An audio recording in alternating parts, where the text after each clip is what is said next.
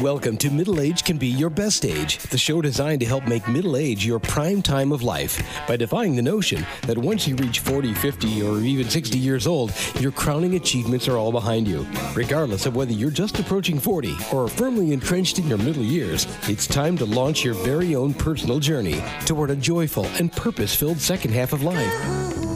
Each week, host Roy Richards, an expert on midlife renewal and author of A Midlife Challenge, Wake Up, will discuss the challenges common to middle age and help guide you to a brighter tomorrow. Now, here's Roy. Well, as we approach autumn and get back down to business, we're going to focus this segment on jobs and career. And let me begin by asking you a series of four questions and don't worry, this isn't a test and it's not graded, and you don't have to share it with anyone. Uh, question number one At career midpoint, do you have a clear vision of your destiny, or as my next guest calls it, your purpose on the planet, or POP? P-O-P. Question number two Is your present employment, practice, or a small business ownership moving you forward along the path to your destiny, if you even know what that is? Question three Does your present job or profession make you feel good? Does it contribute to your overall joy of living? And in contrast, I trust you don't consider work a necessary evil with your main purpose of getting through to the evening or the next weekend. And question number four At this point in your career, are you in the driver's seat? Do you consider career development your personal responsibility, or do you depend upon your boss, employer, good fortune, or simply luck of the draw for your next raise or promotion. And I would venture to guess that maybe one out of ten middle aged folks like you and me can answer all four of these questions in the affirmative, and if so, that's great. Uh, but my next guest, career expert and business strategist H.B. MacArthur, is here with a remedy and her message is it's time to quit thinking like an employee and to become the business owner of your own career. Time to stop blaming the boss, apathetic coworkers, or the corporate grind uh, for your unhappiness during every workday. And it's time to uh, start flourishing in your career on your own terms. And uh, she's uh, here to suggest why. And here's uh, Heather MacArthur's biography. She brings over 20 years' experience to helping employees of all ages blaze fulfilling career paths in an ever changing employment mandate. And from serving in the military to carving out a role as coach and consultant to Fortune 500 companies, she's built her expertise from hard fought personal career choices. And she's author of the brand new book, released just this last January, titled Low Man on the Totem Pole stop begging for a promotion and start selling your genius. And hello, uh, Heather MacArthur, and welcome to Middle Age Can Be Your Best Age. Yeah, thank you for having me. Excited. Well, you have a very patriotic name. Uh, any relation to the famous World War II uh, General uh, Douglas MacArthur? you know, it's it's it's distant, uh, so distant that I don't get any of the uh, credibility from it, but it is somewhat connected that I can aspire to some hope. oh, that's great. Well, before we talk about strategy, the employment landscape has changed dramatically, as you point out, over the past few years. Can you highlight for us briefly how employment in America has uh, transformed into what you label as the career Wild West? Yeah, uh, well, I mean, it all it, it's it's been probably the last 20 years, and it honestly started um, since after 9/11. Organizations started laying off proactively to kind of offset what they thought the economy was going to do to them. And what they realized is there's a fluidity to the workforce that actually helps them stay more budget conscious, more efficient, more prioritized. What that did is it set it up where the guarantee that if I show up, I do a good job, I get the gold watch, I can retire. That's not the guarantee anymore. But the beautiful thing about that is it did create a bit of a wild west. We're back to more of that entrepreneurial mindset and you have more freedom to move uh, in your job and across different companies without that being seen as unreliable. Now, yeah, you have more freedom, but you have to take advantage of it. Hundred percent. You have to take Agreed. control, like you say. well, let's begin with the basic premise: to view ourselves as business owners, even if we work for someone else. if you're an owner, who is your client? And practically, how do you begin to view yourself as an owner of your career, and what happens when you make that switch? Well, I, I think just people forget that they're actually business owners, even if they decide to work underneath the umbrella of a bigger company. I mean, you didn't give up being a business owner; you just negotiated away uh, some of the risks, some of the responsibilities around benefits, and you file your taxes differently. But when, if you think of it that way, then your manager is not your boss as much as they're your primary customer. They're the ones that are budgeted to pay for you. Yeah, that's so great. But on the other hand, you tell us that uh, many employees simply try to look good for the boss, but you say this actually can undercut performance. Why is that? And what is the alternative on the job? What should your objective be? You certainly don't want to just uh, constantly challenge your boss and uh, his or her authority, but uh, no, but yeah, if you if you're thinking about looking good all the time, that's a it's a fear-driven approach. You're not as creative. You don't actually show up as a good partner to your manager or anybody else in the workplace. And so if you view them as a customer, as a customer, you'd want to educate them, help them get what they need. It's not that you're combating your boss or questioning their authority. Yeah. It's how do you set them up for success and provide them with good information. Yeah, that's for sure. I know you often uh, talk about uh, acting like a consultant rather than an employee, and uh, what does that imply? I, th- I think you sort of touched on it a bit, but uh, I think that's a great concept. And uh, yeah, you know, I, I I saw it when I first started getting into consulting is that I stopped kind of either operating downwards to employees or upwards to upper management and yeah. you start entering in sideways so everything's this partnership how do i partner with you there's no no hierarchy and I, it's not that you're more powerful than me it's that we i'm here to assist you regardless of what title you have yeah. and the title i just used to kind of gauge what are your responsibilities and how does that inform the support i give you well you also tell us uh, well we'll get into that a bit later but uh, conventional wisdom emphasizes the importance of teamwork in accomplishing projects and enhancing the bottom line as a team. But in your book's chapter 13, you tell us to embrace the opportunity of conflict. Uh, from your experience, when is conflict in business a good thing?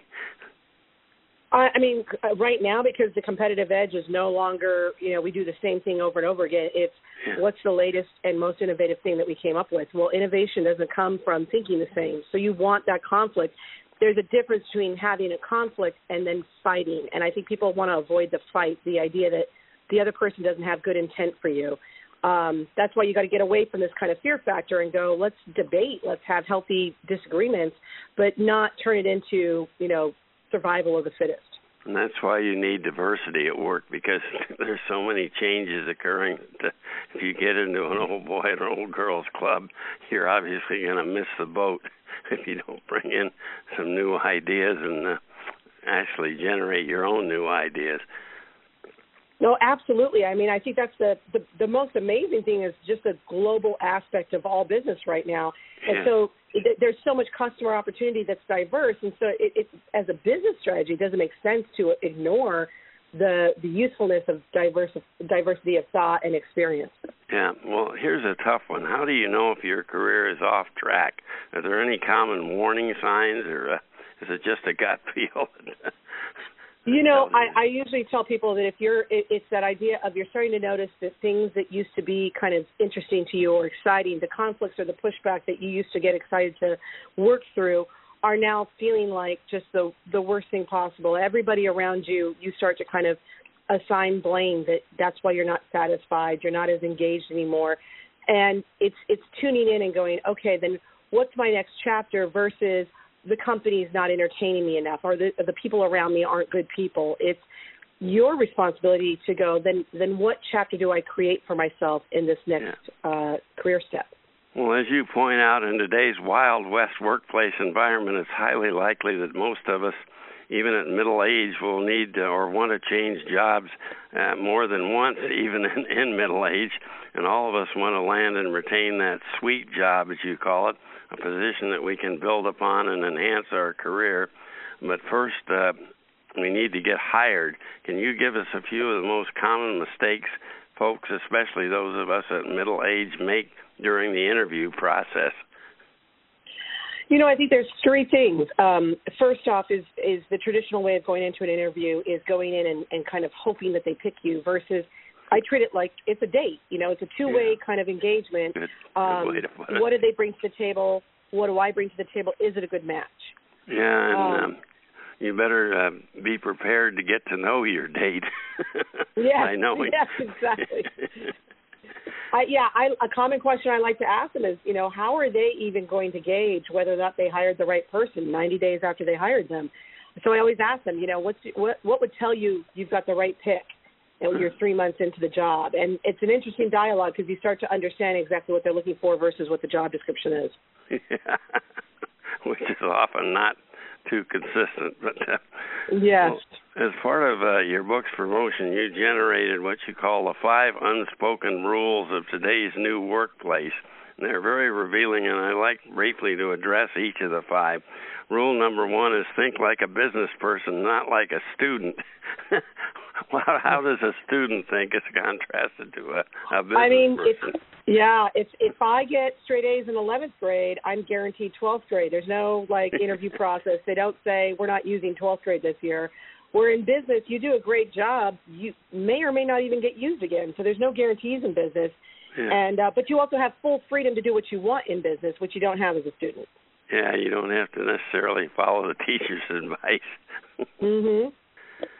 Well, uh, rule number two is focus on building your brand instead of collecting titles. Aren't titles and uh, branding about the same thing?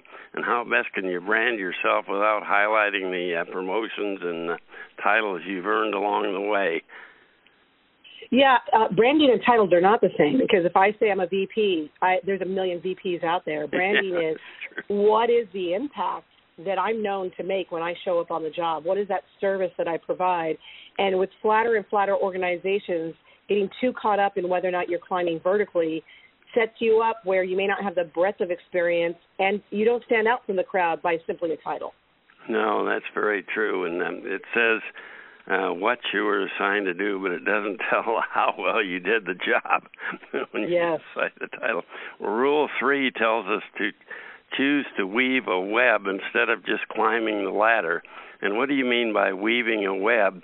And what should every one of us do before we accept a leadership position? I think that's a really good point you make. Yeah, there's there's two things. Is one, um, more and more people are looking for people with a breadth of experience versus it's actually a yellow flag or even a red flag if you've just gone vertically in one area or one function, Yeah. um, because change happens so quickly. So when I say a web, it's have you done some horizontal things? Have you stepped back and taken some some experience in other areas? And um, you know that sets you up to have a really broad breadth. So if you're going to be a leader, you can be a strong business leader, not just a subject matter expert in one area. Yeah, I, I think it's so good when you point out that uh, first of all, uh, so many companies make the mistake of hiring somebody for a leadership position just because they've been good as a uh, an individual contributor, and without really uh, evaluating whether they uh, they want or are, are really qualified to be a leader. And the other point you make is that you may not want to uh, have the responsibility of leading others if that's not, you know, Yeah. what you consider I- your destiny or or your POP as you call it. Yeah, I- you know, there's just a, a lot of people who assume because they need the promotion and that they take a job where they have, you know, you have no interest in leading people, but yet you have these people's jobs, um, you know, in your hands around your decisions, and I think that's irresponsible. I think you should be really thoughtful about if you want to lead other people and be responsible for a whole uh, side of the business or the entire business. Yeah, well, we already talked a bit about rule number four perform like a consultant, not like an employee. But how about rule number five build relationships, not networks? Now, I thought that was pretty much the same thing, but what's the difference there? Well, I mean, and you may treat it as the same thing. So if that's the case, you're doing a great job. But what I've seen, especially with social media and that type of thing, is there's this drive for popularity or quantity. Uh, but at the end of the day, people who know you and respect you, you're better off having five people who really have your back and know and, and know what you do and would put put their name on your name than a hundred people who maybe follow you on social media but don't even recognize your name if it comes up in a conversation. Yeah, you're saying it's quality versus quantity, and that makes Yeah. a lot of sense. People you can Yeah, really rely on, and uh, they can also Yeah. rely on you. It's obviously a two-way street when you're building a relationship. But uh, Absolutely. Well, uh, let's talk a bit about your new book, Low Man on the Totem Pole. And despite the uh, book's title, I presume the book is intended for career-minded uh, women, not just us men. Yeah, you know, uh, it's it's uh, it's it's for everybody, and I think it just goes with that that phrase being misunderstood. Uh, that it's I'm the low man on the totem pole. I'm helpless. There's nothing I can do. And I've met people who are SVPs who have that mindset uh, because they're not an EVP. And I look at it as, um, you know, the, the the real tradition around it was that the bottom piece of the totem pole was the most important, the most powerful. It's yeah. the foundation. And so to have a mindset of a low man on the totem pole, meaning that you support and drive whether that business is successful, so you are empowered, you are in that driver's seat, you you have a lot of ownership over what you can do. You're absolutely right. It's not about gender. It's absolutely about your brain and what you're bringing to the table. Yeah. Well, who should read your book? Is it intended primarily for uh, present or aspiring uh, company CEOs and C-level uh, executives or high-level managers? or can say somebody in the secretarial pool or on the factory floor also benefit? Yeah, I mean that's the point of this book is is really any position that you're in. It's just anyone who feels like their career is not going in the direction that they want it to be, whether they're at that fork in the road, they're they're in a high level leadership position and they're wondering what that next step is, they're out of work right now, or they're at that beginning stages of their career and they want to be more empowered and want to know what those ne- next steps are and what it looks like. Uh, I wrote this so that people had access to basically a career coach, um, but maybe you know without the the high level of cost investment, and it's right close to home, and you've got a nice little playbook.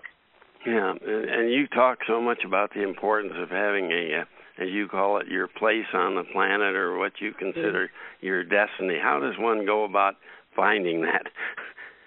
You know, I, I mean, it's a journey, uh, and I'm not saying you know that it's that it's an easy question for everybody. I find a lot of people struggle with it. Yeah. What I want people to do though is first ask themselves, what are they up to in life? What do they want to experience in life? A question I'll ask is, you're 105. What do you want to say about your life? And then what do you want work to do to support that versus what do I want to do in my career and then maybe it'll satisfy my life. I just want yeah. them to kind of reverse the the role. Yeah, and and it's, it's so important. You're you're so much more than what your business title says that you are. I hate the way that uh, some people equate success in life and uh, or fulfillment in life is just what their title says they do. Yeah, and it's it's. I mean, look, we we grew up in an organ in a, in a culture where organizations it was all about how how far did you climb up the ladder, and I get it because it, it served the purpose of the business at the time. But you know, I I, I wanted people to get off the hamster wheel, stop running for the cheese, get off, really decide what's your version of success, and and use work to really feed that. And if what you want to do is just have a great family and spend a lot of time with them, then make sure that you find work that feeds that purpose and doesn't yeah. drain it but it's it, yeah, it doesn't drain it. That's so many people want to enjoy their families, and yet they have a job they hate so much that uh, it drains all the pleasure out of life in total. and that's happened to me in the past, so I know what uh, what it feels like. Well, where's the best place for listeners to go to uh, preview and purchase your book, Low Man on the Totem Pole? Uh, well, uh, it's available on Amazon in Kindle and in paperback, and then uh, also you can look for at Low Man on the Totem Pole um, at Instagram as well as on Facebook. And uh, what's your web uh, page that people should go to, or your website, that if they want to learn more about you and uh, and your book? Yep, that's uh, lowmanonthetotemPole.com, and I'm also on LinkedIn under Heather MacArthur or under uh, Lowman on the Totem Pole. Oh, that's great. So they just look at uh, www.lowmanonthetotemPole.com and they'll, they'll find out all about the book. Well, in conclusion, as we frequently discuss on the program, and I'm certain you've learned in life, you really can experience joy and fulfillment in your life as a whole if you spend 40 or 50 or more hours a week under stress, boredom, or lack of purpose and really uh, hating to get up in the morning to go to work because all of us were created to pursue a career with passion and to enjoy our work just as we enjoy our relationships, hobbies, and free time. And it just doesn't work when you just wait for the weekend and evenings to have all your good times. And best of all, though, it's po- it's possible that uh, we can uncover our destiny, our true north star, or pop place on the planet, and uh, then become business owners of our own career, serving our employees and business associates as clients worthy of our best. And once we start doing that, it, it things really start falling into place. I think I've certainly found that, and I'm certainly you will too. And uh, H.B. MacArthur's unique insights and practical advice will guide your career path, whether you're working to make ends meet, sitting in a C level corner suite, or getting ready to reinvent your career's next stage. Not theory, and that's what I love about her book, but hard nosed practical advice. And thank you so much, Heather MacArthur, and uh, best of success in uh, selling your book and getting your message out there, because it's certainly needed. Thank you. Well, thank you. Much appreciated. Well, thanks a million to my guest, Heather MacArthur. I'm certain you'll agree with me that your life will be infinitely more enjoyable, inspirational, and fulfilling once you are pursuing a career and a lifestyle that's 100% in tune with your destiny, or as Heather terms it, your place on the planet, or POP. And guess what? No matter how good you presently are on a job or in your business, I'd be willing to wager that your career accomplishments and your self satisfaction would be far greater if you routinely performed tasks ideally suited to your very unique combination of talent, personality, intellect, and aspirations. In other words, your destiny. It is possible to have fun while earning a living. And wouldn't it be great to wake up every Monday eagerly looking forward to the work week ahead I've had a couple of jobs like that over my long career, but a whole lot of others that weren't at all like that. And if uh, this describes you where you are looking forward to the work week, congratulations. You truly are blessed. Just keep doing what you're doing and uh, have a great second half of life. But I fear most of us at middle life are, are, are middle age and uh, midlife are not that fortunate like me, did you kind of fall into your current career when you finished your education or military service? Well, not my current career, but the one I held for some 30 years. And you may have really enjoyed work for a while, uh, maybe had great aspirations uh, for that corner office when you were starting out, or maybe you never did, but now at middle age it's just a job, a joyless, unfulfilling grind to put bread on the table and wouldn't it be great to transition into a vocation you love, your true destiny? But first, do you have any idea of what that destiny would be? Well, to close today's program, I'm going to describe an exercise from my book, A Midlife Challenge Wake Up by Roy C. Richards, that you may want to try. And it's called Taking a Mental Vacation to Find My Vocation. And the exercise begins by declaring to yourself, and why don't you do that right away? I'm going to take a vacation for the next 30 days. Okay, the vacation doesn't have to last a full 30 days, but I recommend at least 21 days off because studies show that it takes at least that long to establish a new habit. And no, you're not going to play hooky from your job or take a long ocean cruise. Instead, as you continue to report to work, school, parenting, whatever your primary daily activity, you hereby grant yourself permission to dismiss from your mind all of the worry, pain, stress, and daily aggravation of living. And you can do that for a month, can't you? For the next three or four weeks, you're shutting down the pressure cooker. Your mind is on a stress free vacation. Give it a try. Your primary assignment over the next three or four weeks is to answer only one, but it's one of life's most uh, pivotal questions. What vocation would I pursue if it were impossible for me to fail? And we will begin with some ideal vocations. For now, please ignore any limitations imposed uh, by your lack of education, skills, or background qualifications, or even your self confidence. And believe me, once uh, we finish, you will have self confidence more than enough. Okay, let's uh, be realistic though. If you're presently 45 years old and out of shape, it doesn't make too much sense to picture yourself as an NFL quarterback, an ice skating princess, or a major league pitcher. But how about head coach or sports broadcaster?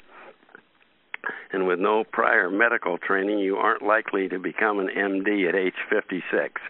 As for me, I'd love to be a country music singer in the traditional style of Hank Williams Sr. or Johnny Cash. Not that I ever will, but as you identify and visualize yourselves performing one or more of your ideal vocations, confirm to yourself beyond a doubt that the following statement is true. I can't think of any vocation in the whole wide world I would rather choose uh, to earn a living. And if you have trouble identifying even one ideal career, here are some questions to ask yourself. How do I most like to spend my free time? What do I do for fun when no one tells me what to do?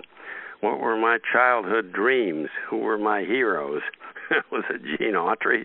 Maybe he should be a cowboy. Of everyone I uh, know or know of, who has the best career? Who appears most joyful and fulfilled in earning a living? And what vocations do I most admire? What career profiles make my heart jump when they are described? And what careers do friends and loved ones also tell me that I should now or should have pursued? And where do aptitude tests predict I would prosper? And it's perfectly okay to take an aptitude test at middle age, believe me. Forget what you're doing now. Uh, take one. And once you have selected one or more ideal vocations, uh, take time to briefly write down a position description for each.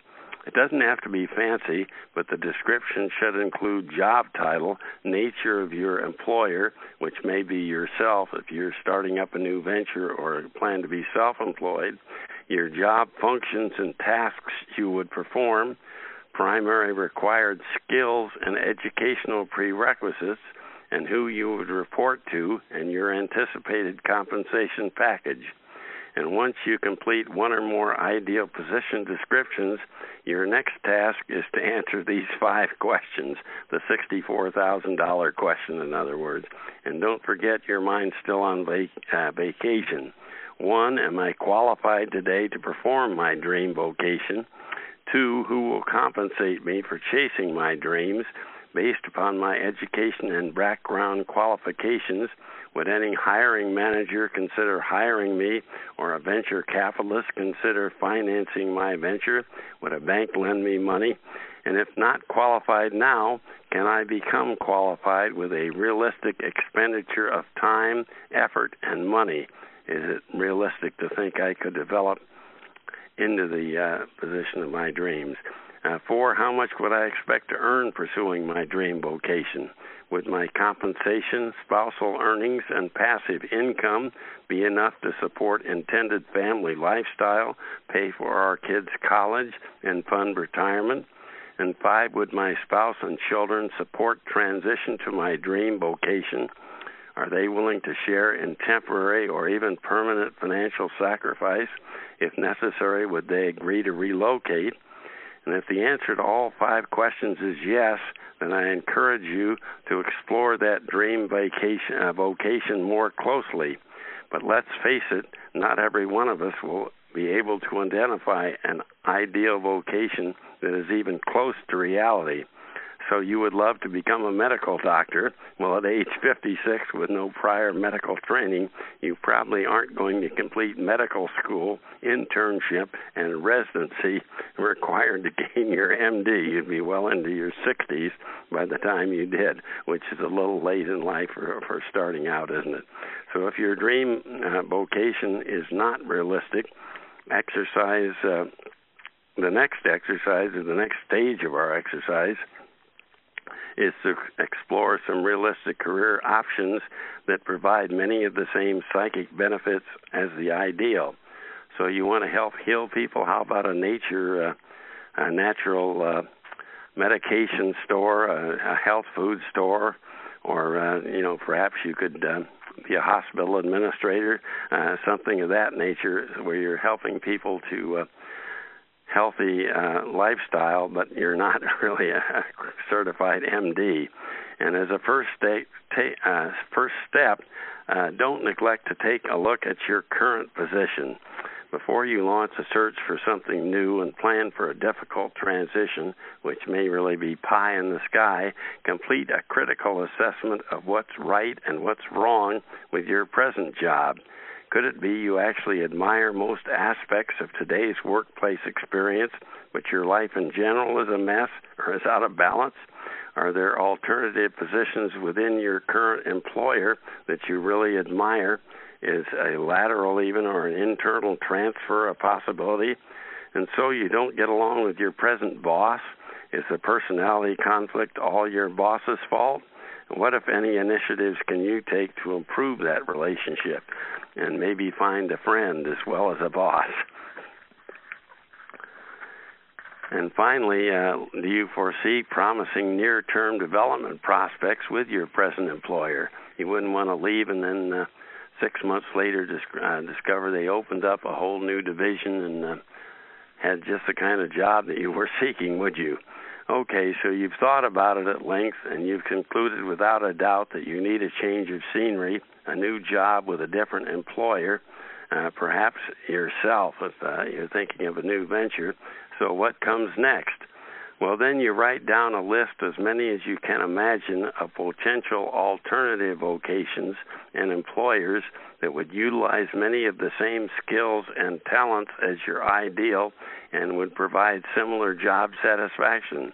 But this time you list only realistic employment or new venture possibilities given your age, known capabilities, uh, your current financial status, personality, your identified financial needs, family responsibilities, prior on the job experience, and education. And once you complete this list, narrow it down in discussions with your spouse, family members, and other trust most trusted confidants, as well as some heart to heart discussion with yourself. And ask level headed advisors if they can picture you prospering in one or more of your identified alternative vocations. Your ambitious goal over the next several days and weeks is to select one specific alternative as your primary target vocation, and maybe keep in mind a secondary or backup vocation also. And heck, if need be, you can extend your vacation beyond 30 days, but please beware of paralysis of analysis. I've suffered from that disease a few times in my career. And once you select that primary target vocation, whether or not within your present employer, you are ready to return from your 30 day mental vacation with, with a whole new outlook on career and on life in general First, at every quiet time opportunity, you will visualize yourself performing and prospering in that selected vocation, basking in the positive emotion of routinely striving to fulfill your destiny and having fun doing it. Secondly, you will start making detailed plans from how you're going to get from A to B because the dream wears pretty stale after a while if you don't start making some preliminary steps.